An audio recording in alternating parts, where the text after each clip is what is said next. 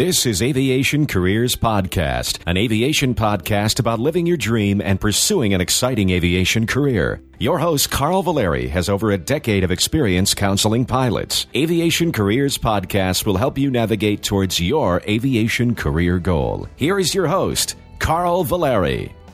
Welcome to episode 36 of the show where we give you an inside view of the numerous aviation jobs and help you achieve your career goal. I hope you find this show informative and inspirational. Are you a military pilot thinking of making the jump to the airlines? Do you think that you might wait until retirement before making the jump to the airlines? Well, there are some pros and cons of both staying in the military and leaving for the airlines. For over a decade, I've assisted military pilots with leaves of absence and have seen the good and bad of combining an airline job with military reserve. In this issue, I will relate to you my experiences working with military pilots who have both retired and those who are in the military part time. Today's episode was inspired by a question from a listener in the military who is thinking of making the jump to the airlines. To help me respond to this question, I have a response from Steve Mullos, who for many years has also helped military pilots with leaves of absence from the airline so that they could go and do their military duty. Steve has had to make the same decisions himself about changing careers.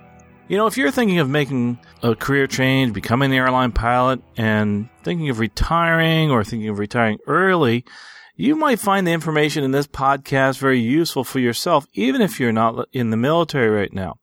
So let's listen to the question that inspired today's show. I got a question from Jonathan. Jonathan writes, Carl, I love listening to Aviation Careers podcasts and only re- recently discovered this podcast. I've listened to a few of the episodes and have really enjoyed them.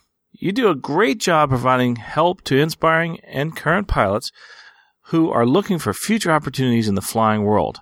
My question today is for myself and other military pilots who are deciding whether to continue flying for the military or transition to the airlines when our commitments are over.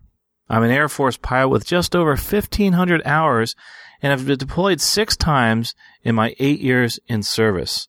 I'm at the point in my life where I'd like to give more to, of my time to my family and see my kids grow up. I'd also like to get my family closer to their grandparents and other family members. The debate is whether to continue my service until I hit 20 years, get the military retirement at age 42, then transition to the airlines, or separate at about 13 years and go to the airlines. If I get out early, I'd still look for a job in the Guard or Reserves so I could still get my military retirement, but it'd take me a few extra years to earn it. By leaving active duty, I would be creating a little more work for myself to get my military retirement, but it wouldn't be that hard. The biggest downsides to getting out early will be a, a loss of security that comes with being in the military and a length of time until I could get my retirement. Some of the pros would be getting into the airline sooner as hiring picks up, which help with seniority and upgrades, getting my family closer to home, and rooted in a location without the threat of moving. Good pay, pay, travel perks, and not having to deploy a couple times a year. That's also another benefit.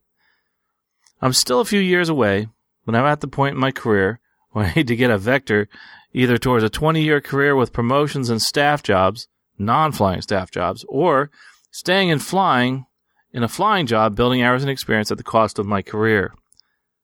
I want to do what is best for my family, and all I know it has been the military. I love flying and know I'd be happy in any job as long as it's in the air. I'd like to hear your take on the military to airline transition and also any advice you have for military pilots like myself who are going through this debate. If possible, could you also talk about family life as an airline pilot, the rules on living near your home base or deadheading, and if getting a type rating on top of the ATP is worth it in the hiring process? Any advice would be greatly appreciated. Thanks for all your hard work and for the great blog and podcast. Well, uh, thanks again for writing in, Jonathan. I, I, really appreciate that. The and also thanks so much for your service.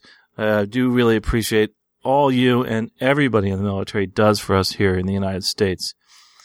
The uh, one of the things I'm going to do is have uh, Steve uh, Molos, who was a retired Air Force pilot, or excuse me, Air Force. He was um, he did some flying, but he did primarily the flying as a civilian.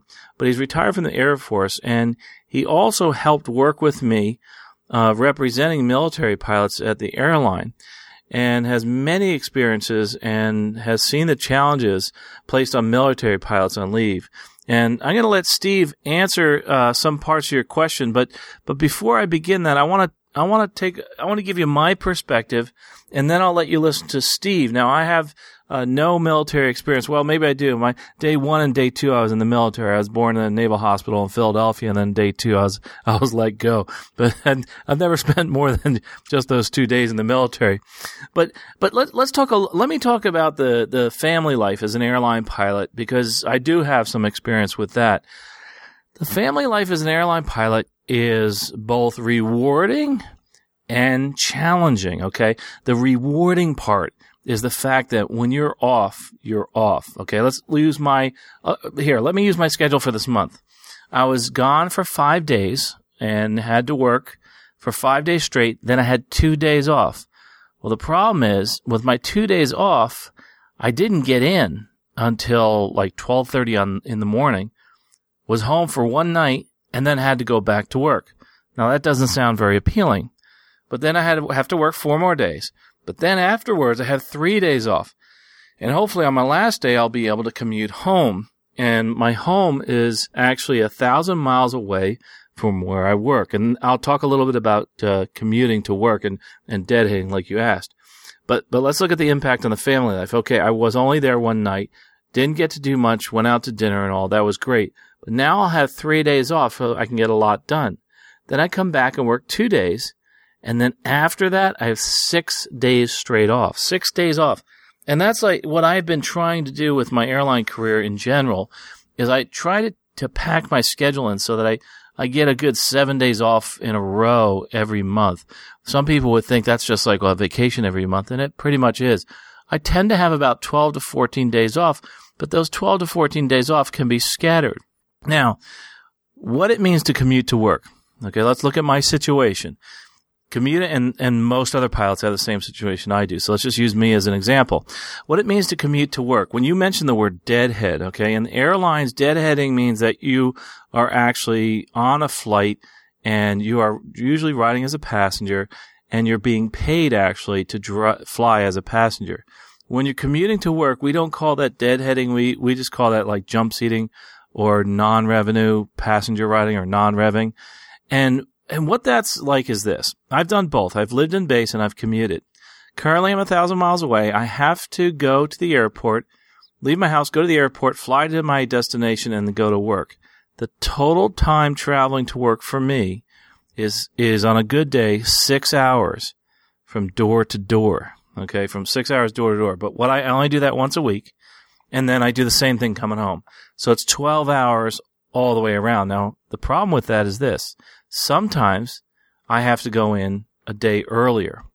So, well, there's a good example. I'm speaking right now. I uh, came in today to go to work for tomorrow afternoon because I had another podcast to do and I, I wouldn't have been able to do that podcast and also commute up. So certain things outside of work have pressure, put some pressure on my commuting ability. So that that's one of the downsides to commuting. Also, uh, commuting on on your airline, usually if it's your own airline, going from say where I live in and uh, in one city to the next, it's a little easier because you have seniority on that airline, et cetera, and, and other guests from other airlines don't quite have that seniority and also those privileges like you do. They're a lower level, so you get to get on the plane first. The the downside to commuting too is the fact that if the weather's bad, you have to go up early, et cetera. The great part about commuting is this. I can live anywhere I want in the world. Okay. And the cool thing is where I live, I do have to drive a half hour, but I go from my, I live on a little island, uh, on a barrier island in, in Florida, and then I drive uh, over a bunch of bridges and drive to the airport and go to work in New York. The I would not be able to do that otherwise. Uh, I would have to be based, say, right now I'm working in New York, so I'd have to be based in New York, and New York can be very expensive. So therein lies the other benefit of commuting, the expense. There's lots of expenses with living in New York City compared to where I live in Florida and or anywhere else in the world.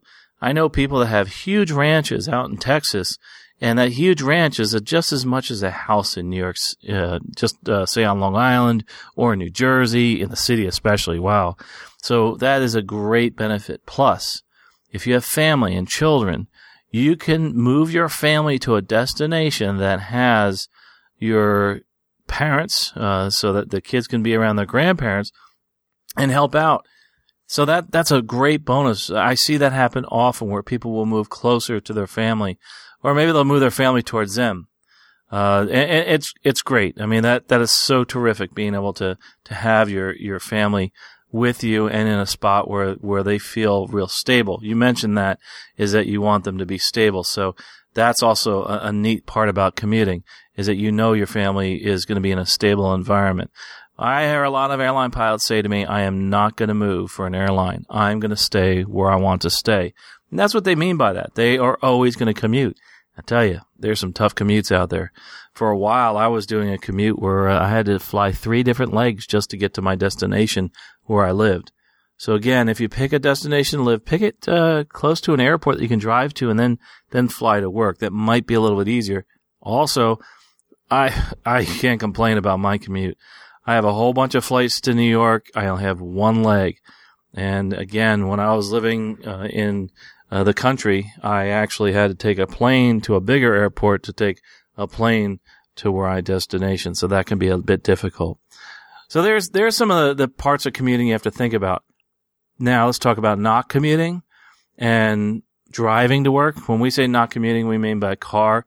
Driving to work, uh, it can be stressful depending on how long your drive is. I know people that do three hour drives. They do one hour drives. The closer you are to work, the better. I have been fortunate. I've been I've tried to always get a place close to where I work, uh, either uh, you know an apartment or something like that, where it's a, it's a close drive. Um, this is one point where I decided I'm going to commute because I I didn't want to live uh, in the area near the airport because it was quite expensive. But driving to work's awesome. I mean, you can also make more money by being close to work because say you want to pick up some extra work, some extra flights, you can do that if you live near work. If you have to commute in you have a lot more planning to do. I'm not saying you can't do it. You just have to plan it better. That's all. So there's, there's some of the parts about commuting and, and we could do a whole episode on commuting, but getting to work is very important. And the airlines, of course, being on time is important and making sure that flight goes out on time. So you have to be responsible and get yourself to work.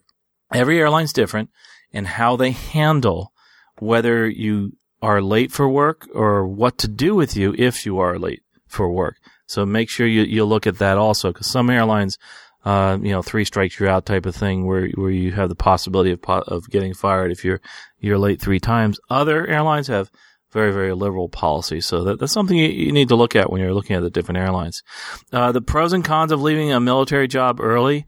Uh, they, uh, I'm just going to mention a few, and then I'm going to let uh, I'm going to let Steve, or I'm actually going to read Steve's answer.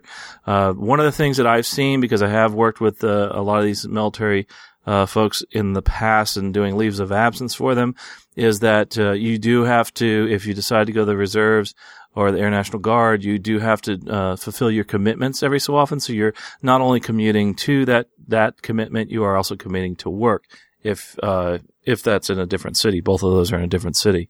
Uh, the other thing too is that leaving the military, you leave behind the the health care that you had. You leave behind uh, the stability of that job, if that is a stable job anymore. Uh, but if you do leave early, you also gain seniority with an airline. And remember, there's one important fact: seniority is everything in an airline.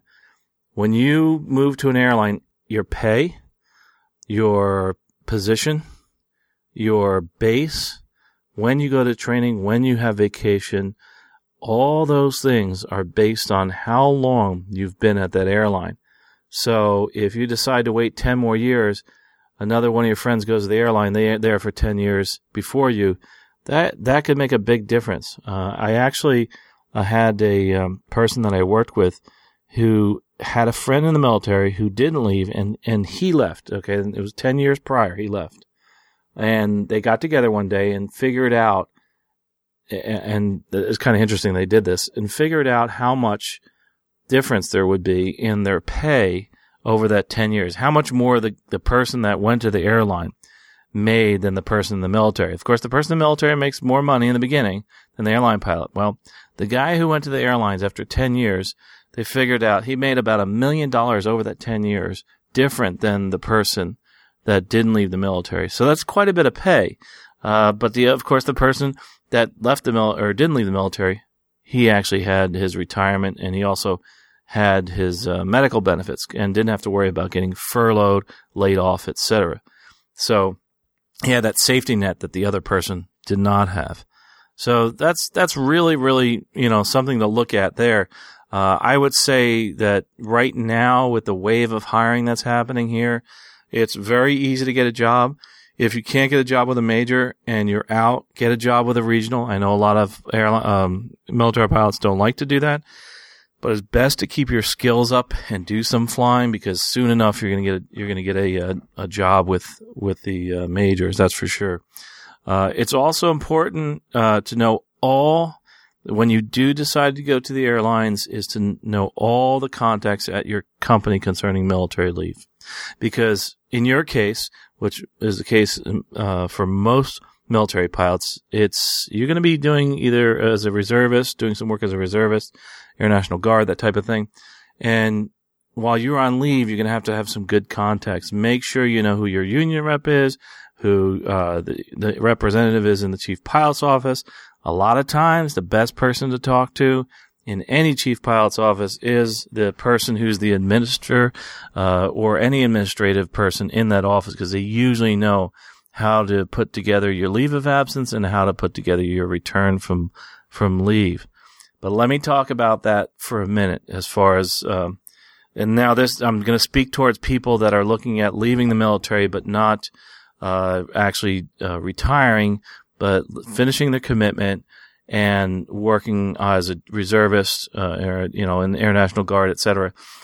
The challenge here, and of course, I can't uh, mention any specifics because of you know confidentiality reasons, but the challenge here is that every so often, uh, no, either no fault of their own or uh, depending on the company you work for, they they may not uh, you know, treat the military personnel as well as others is that you mistakes happen. And when you return from leave, there's a possibility your job might not be there, uh, by either accident or purposeful. There are certain rights that you have as, as a, uh, military personnel that they, uh, the government puts into place and there's rules in place that, uh, that you have to be able to get your job back especially if you're you're come back from war. So now I'm going to give you a couple of, uh, and I don't like to do this because I. Uh, I want to color this differently because there, this is the worst case scenario that I'm talking about that could happen. And I'm just going to give you a couple examples. These are things that have happened and I won't get into too many details, but, but just, just remember this could happen and it's best to have your ducks in a row before you go on a leave. Number one, uh, I've seen people go on leaves of absence for uh, a period of time. They were called up to go to war and say the company owed them uh, money or owed them vacation time, etc. Uh, they and were not paid out that vacation. Well, then there's a process that has to be made, uh, and but unfortunately, you have that process that you have to go through. Again, the best thing to do is to know who your representative is at the company that you can talk to. Uh, the the worst egregious example I have seen. Uh, and remember, I work with many, or, or, have worked with many different airlines that do, and the people in those departments that do military leave. So I get to hear the real horror stories. Is is hearing about somebody coming back from the war and actually being told that they've been terminated. Uh, this obviously was not correct, but now you have to go through that process of, of making sure that the company knows the rules. There are some companies that do a better job than others as far as uh, knowing the actual rules and regulations for people returning from a war. So uh, again, it's best to to you you go out and make the effort to make sure you have contact with your representatives at your company or your union that know those rules and that can help you out. I've assisted many, many pilots that, that uh, the company's made these certain much smaller errors than that, obviously. But that, that is a, that is an extreme example of this happening. Uh, that doesn't normally happen, but I would say it's about 5% of the time that the company will make a mistake. Uh, and usually it's rectified fairly quickly. Again, to make that process easier, just make sure you know who your, who your contact is. So again, I'm, I'm giving you all the bad stuff here. Uh, so I want you to think about that before you go on leave is, is, or before you decide to go on any kind of military leave or before you decide to retire. Number one, make sure you know your rights when you retire and you say you decide to go into the reserves, uh, and then you get called up to active duty. Know what your rights are before you leave. Do this research prior. I know most of you know this, but, but make sure that you do know that uh, very well and know who your contacts are makes life a lot easier. I've had to work with a lot of folks in the battlefield who have had to email me because they couldn't call. There was a, a, you know, an odd situation where they, you know, they were up to their neck in, in a battle and then, you know, they had to deal with this back home. Of course, we had their back and we were the ones that were representing them. So we made this, this process much easier for them. And it was great for me to email and say, Hey, listen, we took care of that. Don't worry. You know, just keep safe, come home and, uh, and we'll get you your job back and your, your position is, is here and everything's been settled and all your, you know, benefits will be, be reinstated, that type of thing. Uh, so, so those are the, those are the kind of things. And those are the good stories, you know, that, that you hear is when you're able to help people like that.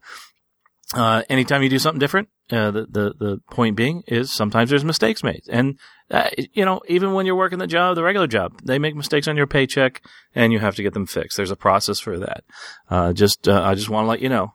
Uh, but for the most part, it's great. Uh, I think the neat thing is that you get to actually go out and fly for the airlines and you get to also, uh, fly for, uh, military, uh, as a military pilot and, uh, you can keep qualified and do some really cool flying. So you get both, you know, get a little taste of both worlds. And, my final, the final thing I want to talk about before I, I have Steve, give you an answer to this question is this. it, the question is you brought up is should you get a type rating on top of your ATP? Now you need your ATP, of course, your airline transport pilot's license. Definitely need that. You have to have it. Should you get your type rating? Okay. This is a, a more complex uh, question than than uh, you would think. It's actually a yes and no. Yes, if you're someone else is paying for it. If the military is going to pay for your type rating, etc., then yes. If you're going to get a type rating, get it in something that is a popular aircraft uh, say a 737 or an Airbus A320. I do know most people pick the 737. The reason being there is an airline uh, that in the United States which requires you to have your type rating in the 737. So that's the most popular one. Uh, but throughout the world, it's great to have an Airbus type rating. The very popular, those two airplanes are, are, are wonderful. If you're looking at leaving and going to say a corporate job, and that you know that corporate job you want flies a certain airplane, or you just want to fly a certain airplane and someone's going to pay for it, then great. Now, the downside to this is the fact that every so often this happens. It's, it, there's a, a question that'll come up in an interview. Say you're interviewing for a job with an airline that only flies Airbus airplanes, and they look here that you have a, a Boeing 737 type rating on your resume, and they notice that you really don't have that many hours in it. And they'll ask, why did you get your 737 type rating? Just be prepared to answer that question. And if you're applying to, say, Delta, who doesn't require it, uh, and you say, well, because this other airline requires it uh, on my application, that's why I did it. They're going to start asking questions like, well, do you really want to come work for this company or do you want to work for that company? So be prepared for those type of questions and, and try not to stumble uh, on those questions. And, and, again, we could do a whole uh, show just about questions and answers in an interview, and, and we might do that at some point. But but remember that. Remember to answer that question. Why did you get your type rating? And if it's you know it could be as simple as well. They were willing to pay for it, so I, I use those benefits. So that's uh, that's important to, to look at there too. again, it's these are all my perspective on the pros and cons. I really think that uh, personally, in this environment, the airlines are boy, they're really uh, starting to hire this quote unquote pilot shortage we've been talking about. It, it, it's it's starting to happen depending on how you, you define a pilot shortage.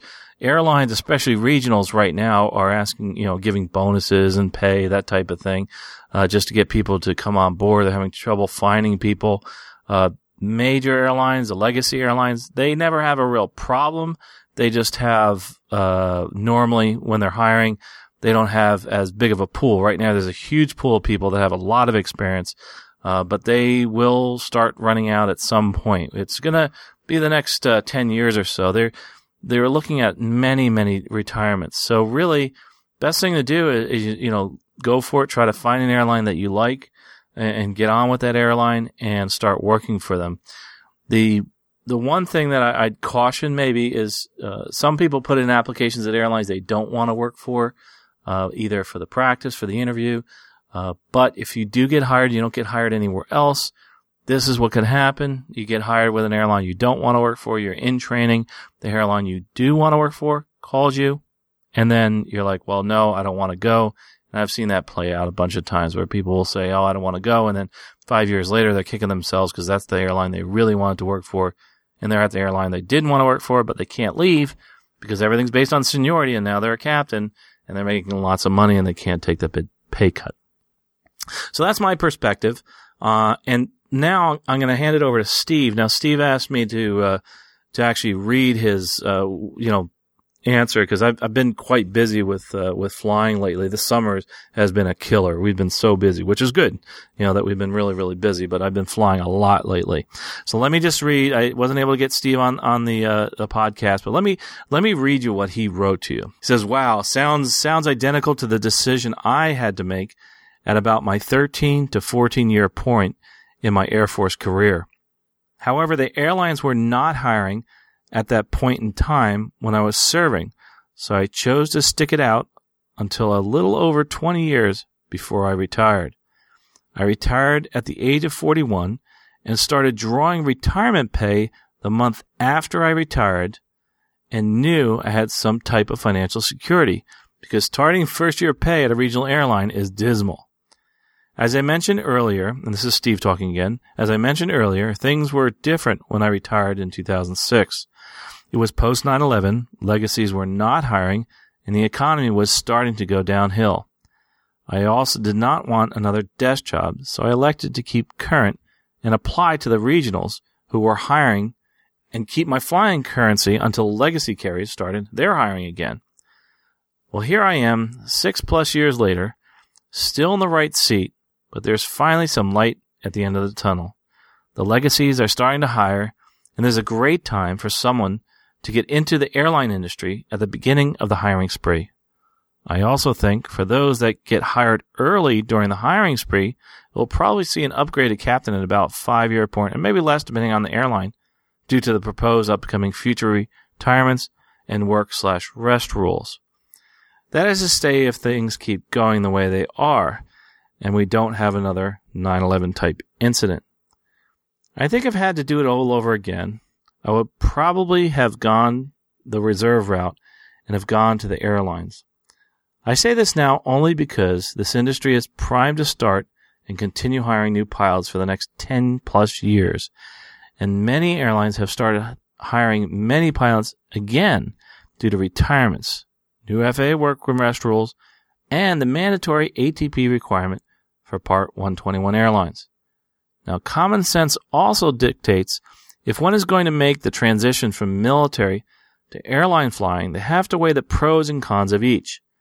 In addition, they must have some type of financial security for the first year or two until they get off airline reserve and start seeing higher pay rates once off their probationary first year at the legacy carriers. Another thing to look at if you make the transition to the airlines is what airline you want to apply to and where are the hub's located. My recommendation, especially if you have a family, is either move to the city hub location or pick an airline that has a city hub where you want to move to and be close to family. That's kind of like what I was talking about before. Steve continues, I've been commuting for six plus years, and it gets very stressful if it's not on your own airline. In addition, throw weather and other commuters in that mix, which can make it even more stressful. Something else to think about is you might have to commute the day prior on your day off, make a zero dark 30 show the following morning, or on the tail end of a pairing, if you get in late and you can't commute home that night, you have to catch a flight home the next day on your day off. This brings up the fact that you will need a ple- place to sleep slash rest, such as a hotel or a crash pad. You have to spend extra money, and believe me, they aren't cheap. All the privileges of being the new junior guy at the bottom of your airline seniority list with the flying schedules and lines that the sea guys don't want to fly. now, I also want to point out, and this is Steve again talking, and now I also want to point out regarding deployments while being uh, the military with the military reserves. It's not what it used to be. If you're concerned about deploying in the reserves, you will now get your fair share of that because due to all the military budget cuts in the past years, everyone, whether active duty or reserve, will be in the deployment bucket. And if your unit's number comes up, you're going. I believe some units are deploying yearly or even sooner than that, depending on their mission or specialty. On the positive side of being in the reserves, you will not have to uproot your family every three to four years and move to a new duty location, which sometimes can be difficult on your family, especially if you have young school age kids. Something else to consider in the reserves is if you're in a flying billet, you will keep flying even as you receive your promotions. Unlike active duty, where you will fly less as you get promoted, just enough to keep your currency to maintain your flight pay, meaning more leadership command and staff desk jobs until you retire. Overall, everyone's situation is different. They have different goals, needs, and desires. I would sit down with your family or by yourself if you're single and make a list of pros and cons and then decide from that what is best direction you want to go in. Steve then says, good luck. And I, I, I agree with much of what Steve has to say in, in those comments there. Uh, and Steve has lots of experience with this and has helped a lot of folks you know move along in their in their career and also helped a lot of folks with the with their leaves of absence. So things are are changing a little bit. But you know, before we close today, this is uh, uh there's a couple things I want to say. Uh, number one, you know, these podcasts are I'm hoping to get them out a little more often. Uh, but again, I've been doing a lot of flying lately, and June, July, August are the toughest months for me. I'm about 30, 40 behind. I have a lot of great interviews coming down the pike. Uh, but I've decided what I'm going to do is do some more uh, shorter ones that I can do in between trips, just like this one, where I can get some information out to you and and help you along. So this podcast here, I hope has helped you if you're thinking of retiring from the military or from any job, and you're thinking of transitioning to the airlines. You know, it's important to weigh the pros and cons, just like Steve said. What I like to do when making a decision, a real significant decision, like this one, changing careers or retiring, is I take out a piece of paper and I draw a line down the middle. Then I begin putting the pros on one side and the cons on the other. If after you finish your list, you know, this whole list, the cons outweigh the pros and you need to start thinking again about your decision. I'm not saying you shouldn't make that decision, but you have to go back and see, uh, you know, are these the really the pros? Are these really the cons? And, you know, maybe I shouldn't do this now. Maybe I should wait till later. What could be changed from a con to a pro, those type of things. And, and, and when you're doing this, it, it's, it's also important to get your spouse or your significant other involved. Have them look at your list and make changes as necessary. A pro to you, say on your list, it's a, it's a good, it's a positive, can be a con to your partner. So you gotta, you gotta figure that out. You know, if, if living in Maui is, is a wonderful thing to you, but your partner doesn't want to live in Maui, then you probably shouldn't go there. You know, you should think twice about that. But whatever you decide, make sure you're doing this for what is best for you and your family.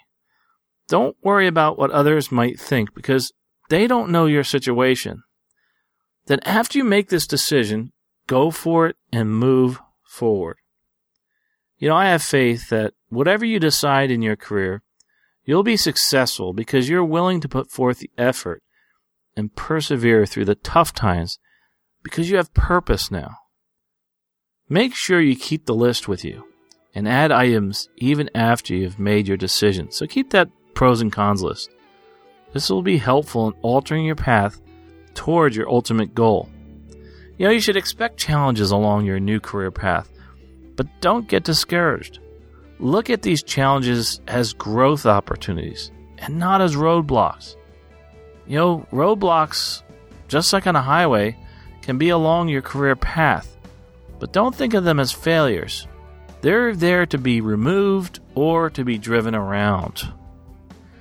You know, I have faith that you will achieve your aviation career goal. You know, I can't wait to see you join me in this exciting, challenging, and fun field of aviation. You know, if you've found this information helpful, please visit aviationcareerspodcast.com and help support this podcast by visiting our sponsors on the website. Also, if you have any questions on anything I talked about today or any other questions, please click on the contact tab and ask us. You know, I'm sure there's someone listening right now who would benefit from the question you ask. Well, thanks again for listening, and we'll talk to you next episode. And safe flying. You have been listening to Aviation Careers Podcast, an aviation podcast about living your dream and pursuing an exciting aviation career. This aviation podcast is produced by the Valeri Aviation Corporation. Although host or guests may receive compensation for products and services discussed in this podcast, compensation never influences our opinion. Before purchasing any product or service, you should always do your own research. Music by Billy Wheeler, all rights reserved.